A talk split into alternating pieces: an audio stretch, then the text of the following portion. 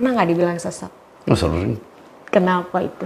Setiap manusia tersesat dalam khayalannya. Orang sufi yang paling sesat, doakan aja gitu. Islam juga Al-Quran aja kalau nggak ada bunyi nggak ada Al-Quran.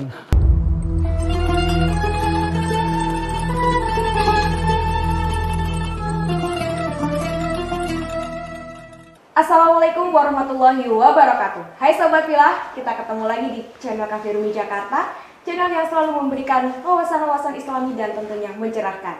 Bersama saya Amalia Muhammad. Seperti biasa, hari ini kita akan ngobrol-ngobrol dengan tokoh inspiratif kita. Kita akan simak latar belakangnya, success story, dan yang paling penting adalah perjalanan spiritualnya. Semua terangkum di dalam Rumicast.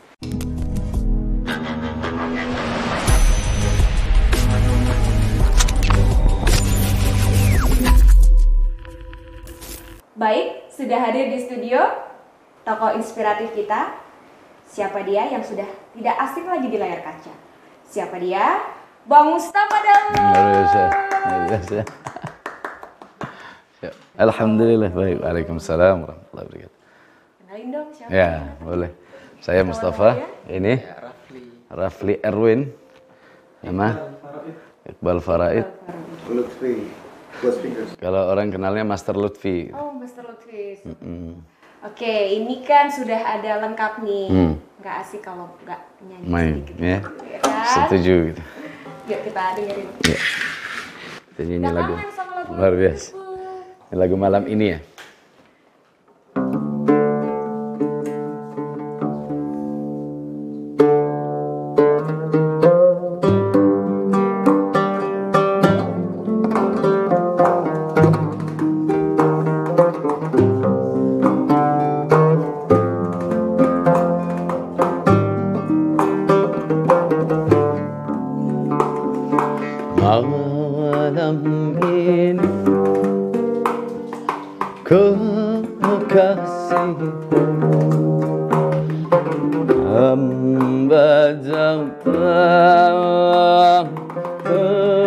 Kepadamu malam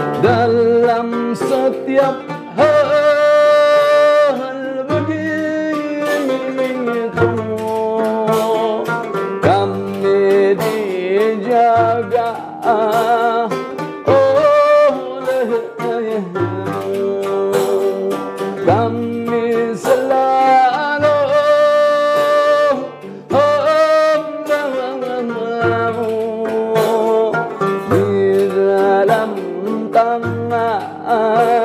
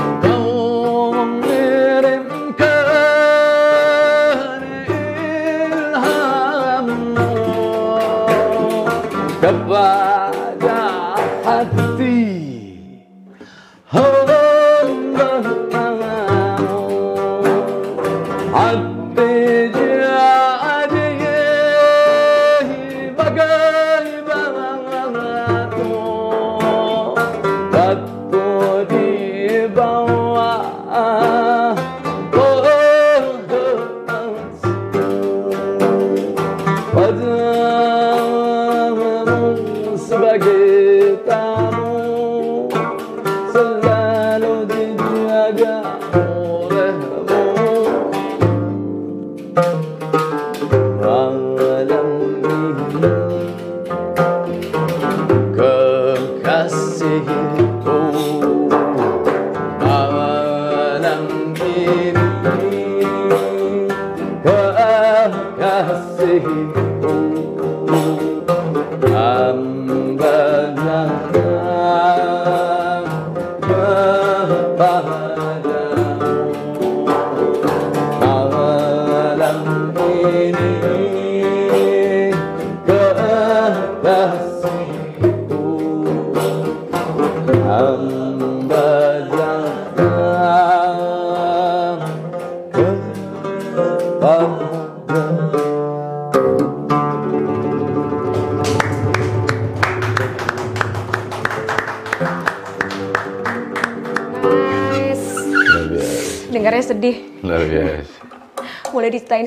itu lagunya tentang apa?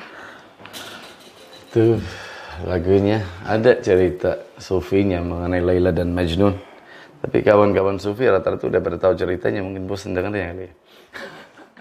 Nah, ini ceritanya bahwa dulu Laila dan Majnun kan dilarang bertemu. Dan bapaknya Laila mengadakan acara syukuran, diajak satu desa ke rumahnya. Naj- Majnun karena satu desa diajak jadi dia ikutan. Harapannya cuma bisa ketemu Laila. Pas nyampe ke rumah yang hidangkan makanan satu persatu Laila. Jadi dia ikut antrian sama kayak yang lain dengan tujuan 100% berbeda walaupun kelihatannya tampaknya sama. Antri berambil makan. Jadi pas dia berdiri di depannya Laila, dia berikan piringnya. Laila ngambil dipecahkan ke lantai. Seluruh keluarga Laila senang karena nggak ada yang setuju kan. Wah, ini tandanya Laila udah nggak sayang sama dia. Berhasil kita memisahkan istilahnya. Lalu ada orang lihat Majnunnya kok masih senyum gitu. Ditanya Majnun kenapa kok masih senyum? Lah kenapa emangnya? Tadi Laila pecahkan piring udah jelas nggak sayang. Oh enggak, tadi Lai- Laila pecahkan piringku biar ngantri lagi, biar ketemu dua kali. Iya, iya. iya. Oke. Kumail Mustafa Daud. Ya, Nama asli. ya benar. Dari Amerika. Anda berkebangsaan Amerika. Ya benar. Kemudian Mustafa Al Daud. Oh, ada L ya? Al Al Daud ya, keluarga Daud. Oh, I see. Nah, itu datang ke Indonesia berapa tahun yang lalu ya kira-kira? Tahun 99. 99. Wow. lumayan. Waktu itu lagi rame-ramenya Indonesia kan? Ya, Gimana sebenarnya- tuh perjalanan eh, dari Amerika ke Indonesia dan pasti tentunya eh, ini perjalanan yang cukup panjang ya? Lumayan. Eh, sebenarnya kalau dilihat dari logikanya di sana juga orang-orang kan lagi ramai-ramai di medianya Indonesianya ini habis 98 kerusuhannya. Tapi kita kan nggak pernah lihat itu urusannya Allah udah. Jadi memang diantarkan ke sini harus di sini. Eh, nyampe sini alhamdulillah sambutannya luar biasa, sangat luar biasa. Jadi kalau perjalanannya awalnya kita datang bertiga, ada Bertiga tiga orang dulu, habis itu empat orang lagi saya rombongan keduanya. Oh, dengan ayah, dengan, Dengan Syekh Fattah ya benar. Beliau guru guru sama orang tua kita gitu. Jadi eh, yang rombongan pertama adik sama salah satu muridnya beliau Syekh Al Hasib sekarang panggilannya Eh, sama yang satu lagi namanya Syekh Hussein di, sekarang punya sanggarnya di Parung Syekh Hussein Ad-Darqawi ya. Nah, baru rombongan ketiga kita berempat Ya udah nyampe Jakarta nggak lama kemudian diajak ke Makassar dua tahun oleh keluarga Abdurrahman Basalama omnya Khalid Basalama gitu. Oh, iya iya iya iya iya. Di Indonesia berta- eh, dari Amerika ke Indonesia itu pasti eh, tarikat dong ya? Hmm, tarikat. Tarikat sufi. Ya. Tarikat apa? Dulu Syekh Fattah pegang ijazah empat tarekat dan itu tarekat Syadzili. Eh, pertama Syadziliyah, Rufa'iyah, Chishtiyah, sama Qadiriyah.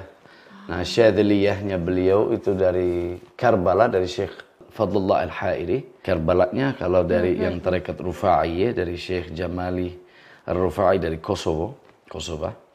Lalu kalau untuk yang tarekat Chishtiyah dari Syah Ikram Hussein di ah, India, apa Pakistan. Lalu untuk yang Qadiriyah di sini, Qadiriyah Rufai, eh, Rufai Qadiriyah awalnya di yang Kosova, tetapi ditabarrukan juga ambil lagi oleh Habib Rais Ri- Rijal bin Tahir orang ini. Iya, iya, iya. Ah, ya, ya begitu. Awalnya di situ. Dulu waktu di Amerika juga eh, bermusik juga ya? Nggak kayak sekarang ini gurunya gitu. Habis kena, habis kena Indonesia semua jadi lebih indah gitu. Dulu di Amerika katanya namanya Das on the Road. Ya, Kemudian di Indonesia orang jadi tua. Jadi saya dulu masih belum masih kecil belum ikut di situ. Gitu. Tapi kalau Oh, jadi Das on the Road itu dari itu orang tua tua. dari orang Jadi tua, saya oke. eh, syekh murid-muridnya udah daripada ngomong banyak main musik aja gitu. Nah, main musik. Oh, main musik berarti eh, salah satu metode dong ya, Iya. main bermusik ya. Kan belajarnya sama sama Alawiyin. Gitu. Belajar di situ. Alawiyin dari dulu nggak pernah lepas dari musik. Itu harus ada gitu. Kenapa pilih musik? ya kalau tarekat memang menurut kayak menurut saya kalau nggak ada musiknya nggak lengkap. Islam juga Al-Quran aja kalau nggak ada bunyinya nggak ada Al-Quran. Harus ada bunyinya gitu. ya kan? Kalau nggak Iya, ada iya, bunyinya nggak ada Al-Quran cuma buku doang gitu. Iya, iya benar-benar. Eh, pernah nggak waktu ini kan berdakwah Ya. nih dengan dengan bermusik gitu Ya. ya. Pernah nggak dibilang sesat? Oh, sering. Kenapa itu? Ya mungkin karena sesat. Kalau bahasanya syairnya Imam Imam Al Ghazali itu eh, eh, setiap manusia ter- kita lagi bikin lagunya judul lagunya mabuk lagi gitu bareng sama Dul Jalani dan syairnya kita kutip di situ bahwa setiap manusia tersesat dalam khayalannya orang sufi yang paling sesat doakan aja gitu.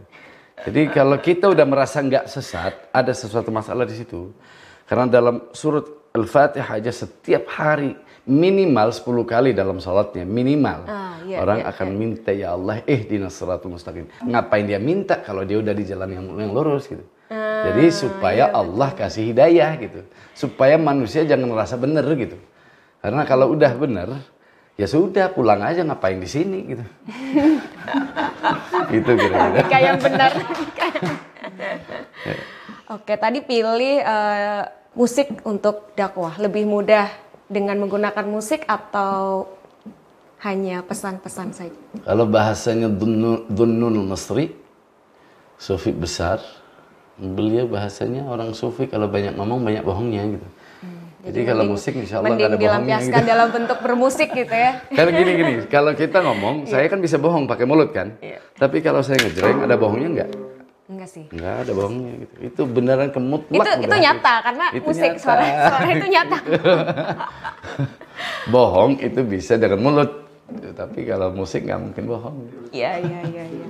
Terus kalau syair, Mm-mm. eh, syair itu menulis sendiri atau ketika eh, terinspirasi dari siapa gitu, misalkan dari Eh, rata-rata kayak Tokoh lagu tadi lainnya ya gitu. Pasti orang sufi kan hidup di dunia memang numpang aja ya. Kalau ada yang merasa bahwa dirinya keren dia nggak menyadari dirinya siapa. Ini hidupnya aja numpang pinjem gitu. Allah yang maha hidup kita ini cuma pinjem doang gitu. Kalau bicara orang bikin tulisan baru kalau bahasanya ini bahasa Yahudi nih karena kita kutip dari mana-mana biar yang penting benar gitu. Dan itu adalah in khadash taht- tahta syams tidak ada tidak ada yang baru di bawah matahari. Jadi benar apa semua cuman pengulangan pengulangan aja gitu. Jadi memang pada dasarnya kalau dibilang baru ya memang inspirasi itu syair-syairnya dulu dikah Allah memberikan pada Syekh Fattah kita nyanyikan. Tapi kalau dibilang baru bahasanya huruf-hurufnya apa ini kan dari dulu udah ada gitu. Kita cuma ngacak-ngacak lagi jadi sesuatu yang beda gitu itu aja. Gitu. jadi kayak semacam pengalaman yang dituangkan Pribadi, di dalam benar, ya. alunan musik dan disampaikan kepada seluruh Jadi dulu Syekh Fattah juga pendengar gitu. beliau yang nulis semua syairnya dan saya tidak pernah nyanyi kecuali lagu beliau. Beberapa waktu ya mungkin waktu saya umur 23, 21 21 sampai 23 kami tinggal di Kemang dan beliau menyampaikan bahwa disuruh saya bikin syair. Berapa kali udah Bisa. bikin ah jelek katanya. Bisa nggak? Bisa gitu. Tapi wah jelek, udah bikin lagi. Dulu belajar musik begitu juga kita bikin ah kurang bagus bikin lagi gitu kayak gitu gitu biar nggak gengsi Iya, juga iya, iya. karena kalau kita ngerasa kita punya ya kita sakit hati kalau kalau dibilang jelek tapi kalau Allah yang punya bunyinya Allah yang punya gerakannya apa seperti itu orang nggak suka ya udah Allah juga punya hatinya dia juga gitu sehingga waktu uh, disuruh bikin syair saya bikin ya ya namanya akal yang main ya. Kalimat-kalimat biasa yang kita dengar. Sampai kita agak putus asa bawain satu jangankan Laila dan Majnun anjingnya aja kita siap jadi gitu. Ah ini baru syair gitu. Nah, jadi memang dari dulu harus jalan yang sesat gitu. Oke. Kalau genre, genre lebih ke dari dulu Turki, apa ya? Turki ada nuansa Turki. ada nuansa macam-macam campur semua. Kayak ini Bang Lutfi sebelum main Darbuka memang ahli musik India gitu kawali iya, iya, India gitu. Classical gitu tabla mainnya. Sebelum itu pun juga apa ya semua kan ethnomusicology ya. Ya. Lebih eh, nyaman menggunakan irama-irama eh, Timur Tengah, artinya yang atau kena aja yang, yang kena di hati aja gitu. Kalau kayak baru semalam kita bikin lagu blues wow, ya, itu Rap udah ada belum, rap? Hah? rap. Oh udah ada. Wih, luar biasa. Kalau saya nggak nge-rap, aku eh, apa namanya ada namanya Syekh Ali Mustafa, muridnya Syekh Syekh Fattah juga yang ngambil ijazah tarekatnya juga gitu. Jadi beliau juga pegang tarekat tapi nge-rap gitu. Dakwahnya begitu gitu. Nah, harusnya ada gitu. Orang apa namanya orang sufi nggak boleh Iya, kaku, iya, iya, biarlah iya, yang, iya, yang iya. lain yang kaku aja gitu. Dua tahun lalu kalau nggak salah ini ya, eh, jazz di Semeru, betul? Jazz di Bromo. Di Bromo, sorry di Nah, Bromo. bener bener. Ah iya iya, Itu itu biasa. nyanyiin eh, nyanyiin lagu apa? Ya sama lagu-lagu begini juga sama siapa? Allah yarham Om Jaduk Jaduk Jadu Ferianto. orang luar biasa juga. Oh iya iya iya. Menurut Bang Mustafa, musik ini jati diri atau jati diri adalah musik ini? Saya ngerasa kan biasa itu kan terjemahan orang. Kalau buat saya nggak bisa lepas. Ya, saya diamanahkan dulu Syekh Fattah sekalipun semua orang tinggalin, jangan pernah lepas kampusnya.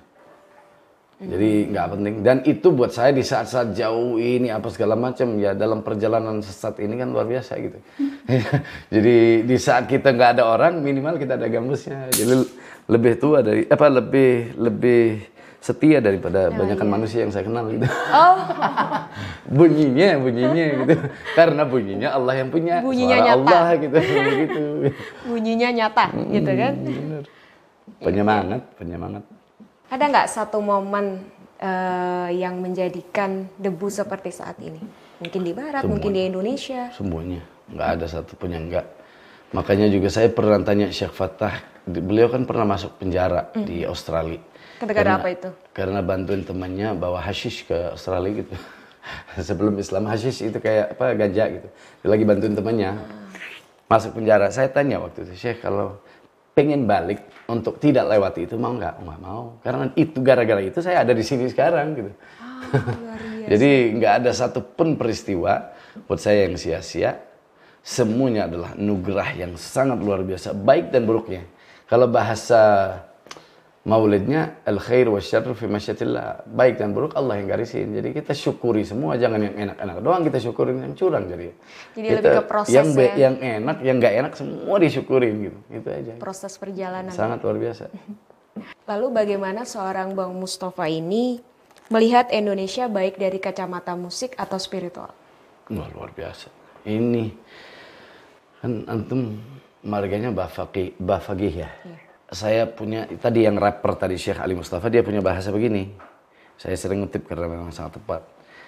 Dari dulu kita sering dengar di kalangan habaib, kalangan pecintanya apa bahwa Carim itu adalah kota wali.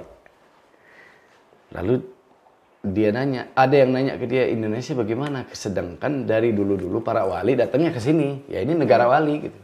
Jadi kalau bicara dari sudut spiritualnya sangat luar biasa. Habib Ali Jufri aja dia ngomong bahwa Indonesia, orang-orang Indonesia itu kayak ahli Madinah.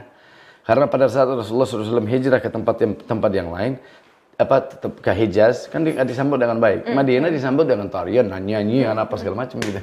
Nah, itulah Indonesia. Para aulia Allah kirim ke sini sambutannya luar biasa. Kita juga disambut sangat luar biasa dari spiritualnya ya.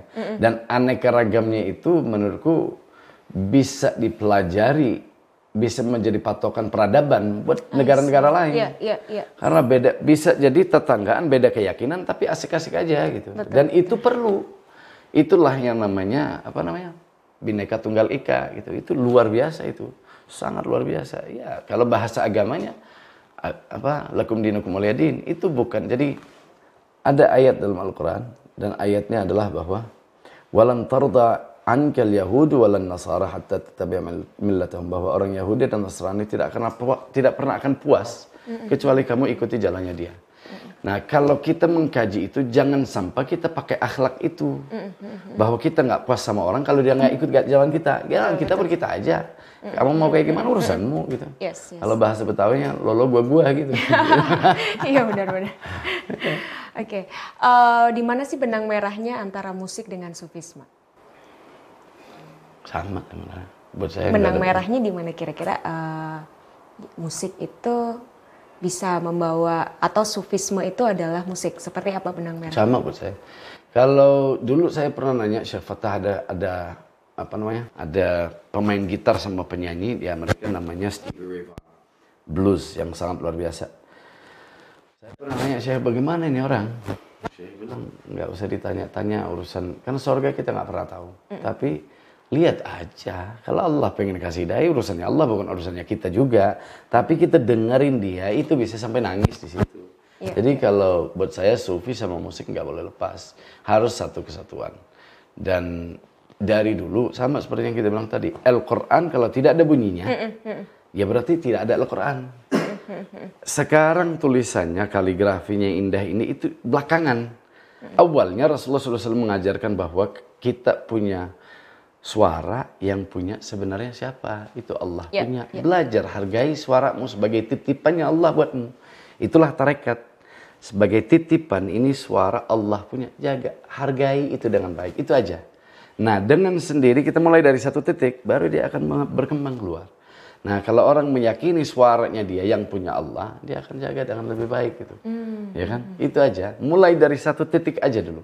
Contoh orang baca doa ini itu mungkin dia nggak paham artinya. Mulai dari satu kalimat Allah, di mana dia dengerin suaranya dia, yaitu suaranya Allah gitu. Mulai dari satu titik dulu, baru dia Si, berkembang ya, gitu. ya, ya. Cenderungnya kita ini ngomong, tapi suaranya doa, tapi nggak paham artinya gitu. Iya, iya. Jadi akal juga nggak dilatih juga gitu. Sedangkan indahnya Islam dia ada dua. Dia pelatihan zikir itu pelatihan buat roh karena suara. Itu makanya aulia kalau dia doa kan Ya. atas air. Betul, betul. Karena dia akan berdampak di situ.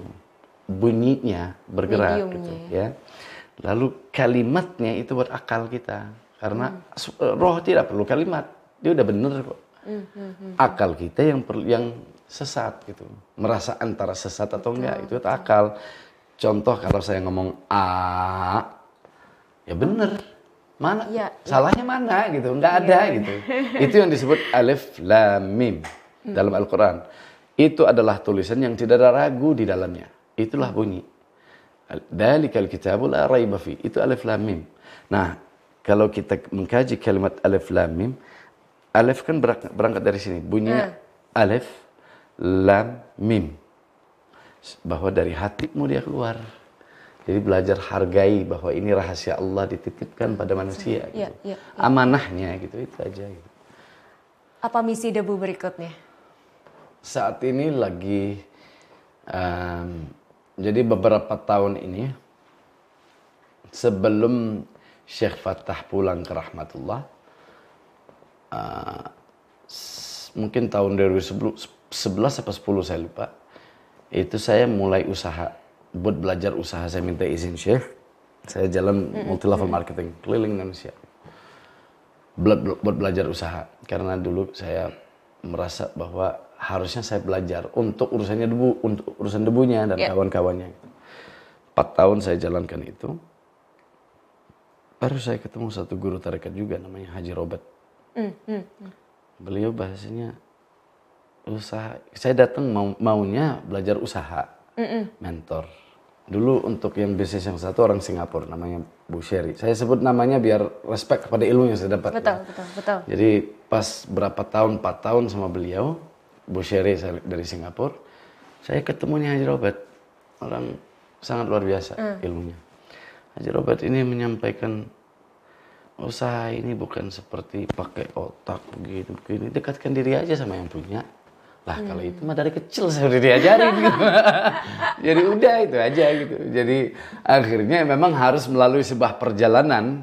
Sampai kita puyeng dengan akal kita sendiri bahwa terbatas sangat terbatas. Tapi kalau orang dekatkan diri sama Allah lalu apa yang kita mau ya kita minta. Segampang itu gitu. Jadi ya itulah yang dipelajari. Dan sekarang lagi belajar mendekatkan diri aja sama Allah. Belajar menghargai ucapan gitu aja gitu.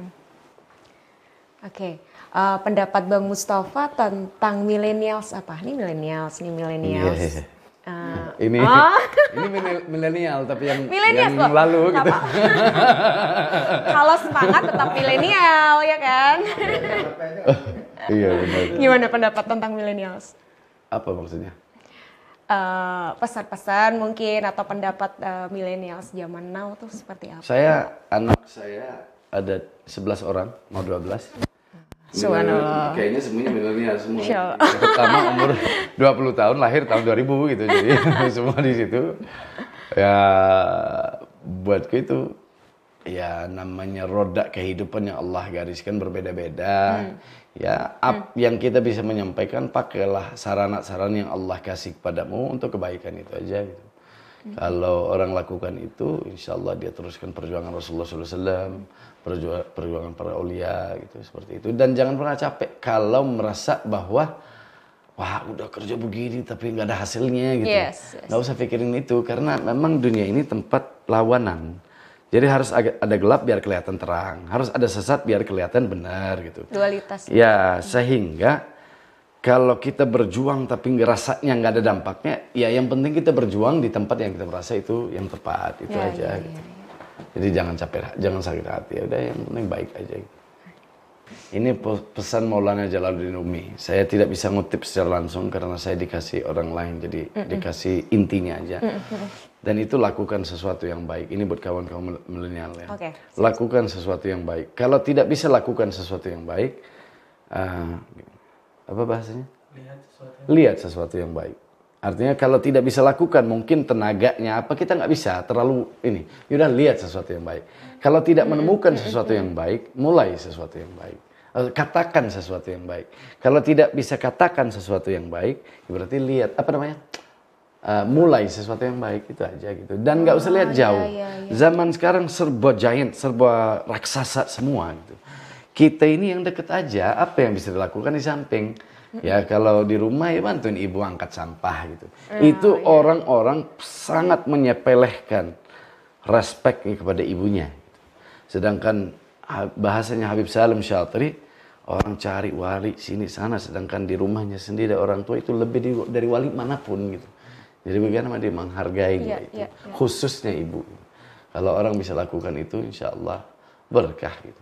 Kapan rencana album Le- Debu keluar lagi? Album sebenarnya saya Kita udah nunggu-nunggu soalnya. Iya, Ya insya Allah beberapa proyek sekarang ada yang dengan Ahmad Dhani, judul lagunya Ngamen Aja. Wow. Jadi awal corona muncul, kita nih kan seniman, semua pada berhenti. Ah iya iya. Tapi ada Allah kasih ilmu baru, ilmu minta-minta aja gitu. Jadi yang penting gengsi jangan gitu. Iya iya benar benar. Kalau gengsi, saya belajar di usaha, kita ada dua, ada keinginan sama ada gengsi. Kalau gengsi yang dipertahankan berarti keinginanmu nggak akan kecapai gitu. Jadi hilangkan gengsi, insya Allah capek gitu.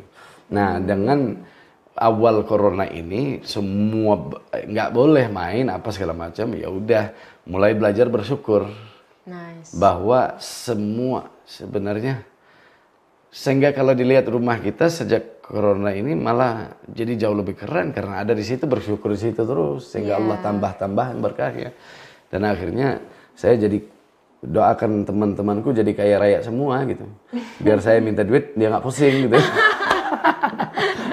Termasuk tahun Hanafiyah saya sering mintain duit. Oke. Luar biasa. Eh, kasih souvenir dong buat teman-teman yang di rumah lagunya debu lagi. Boleh nggak? Boleh.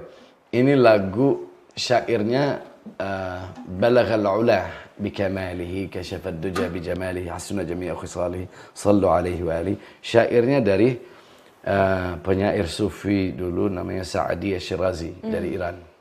Dan uh, kita sedikit menterjem saya dapatnya melalui tarekat uh, Syadziliyah dari Maroko. Jadi kita punya diwan yang dititip uh, di tarekatnya, syairnya ada di situ, lalu kita bagian bahasa Indonesianya uh, terjemahan apa namanya las apa los gitu. Jadi bukan mutlak tapi intinya rohnya di situ ya. Balaghal ula. Luar biasa.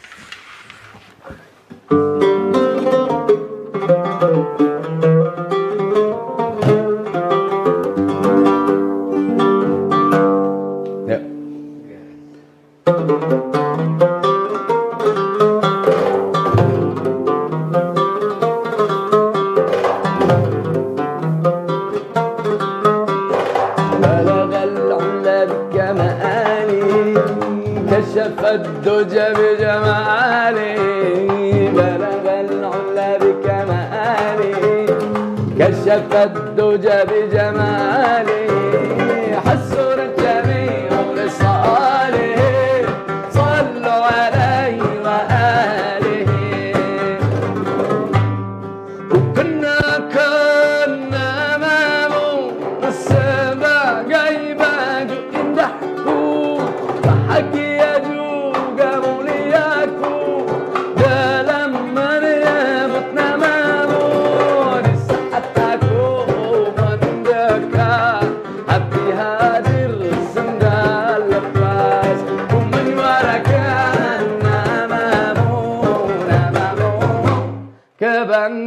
cool.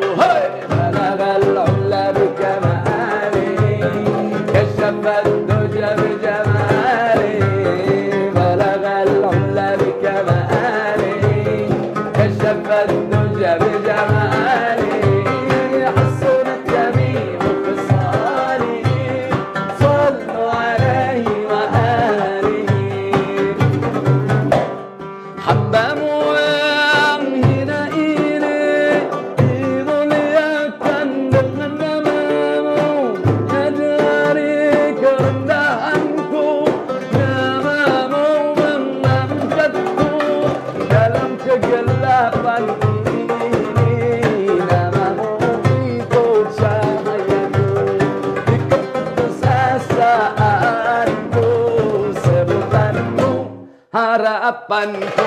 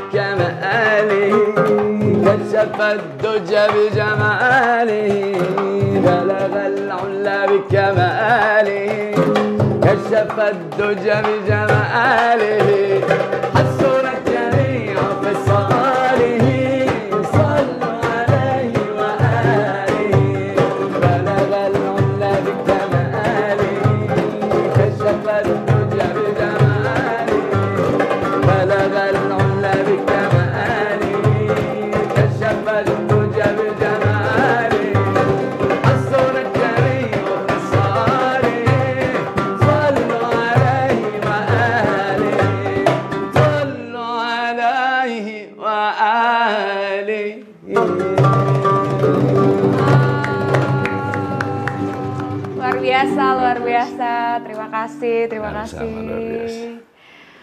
Ah, Oke, baik Bang Mustafa, baik juga teman-teman. Terima kasih ya atas eh, kehadirannya, atas wejangan-wejangannya juga. Eh, lagu-lagunya juga yang super luar biasa, Terima super kasih. asik ya, bikin tenang gitu. Eh Kopinya. minum dulu dong. Oh iya siap. Luar biasa ini berarti harus dibagi-bagi.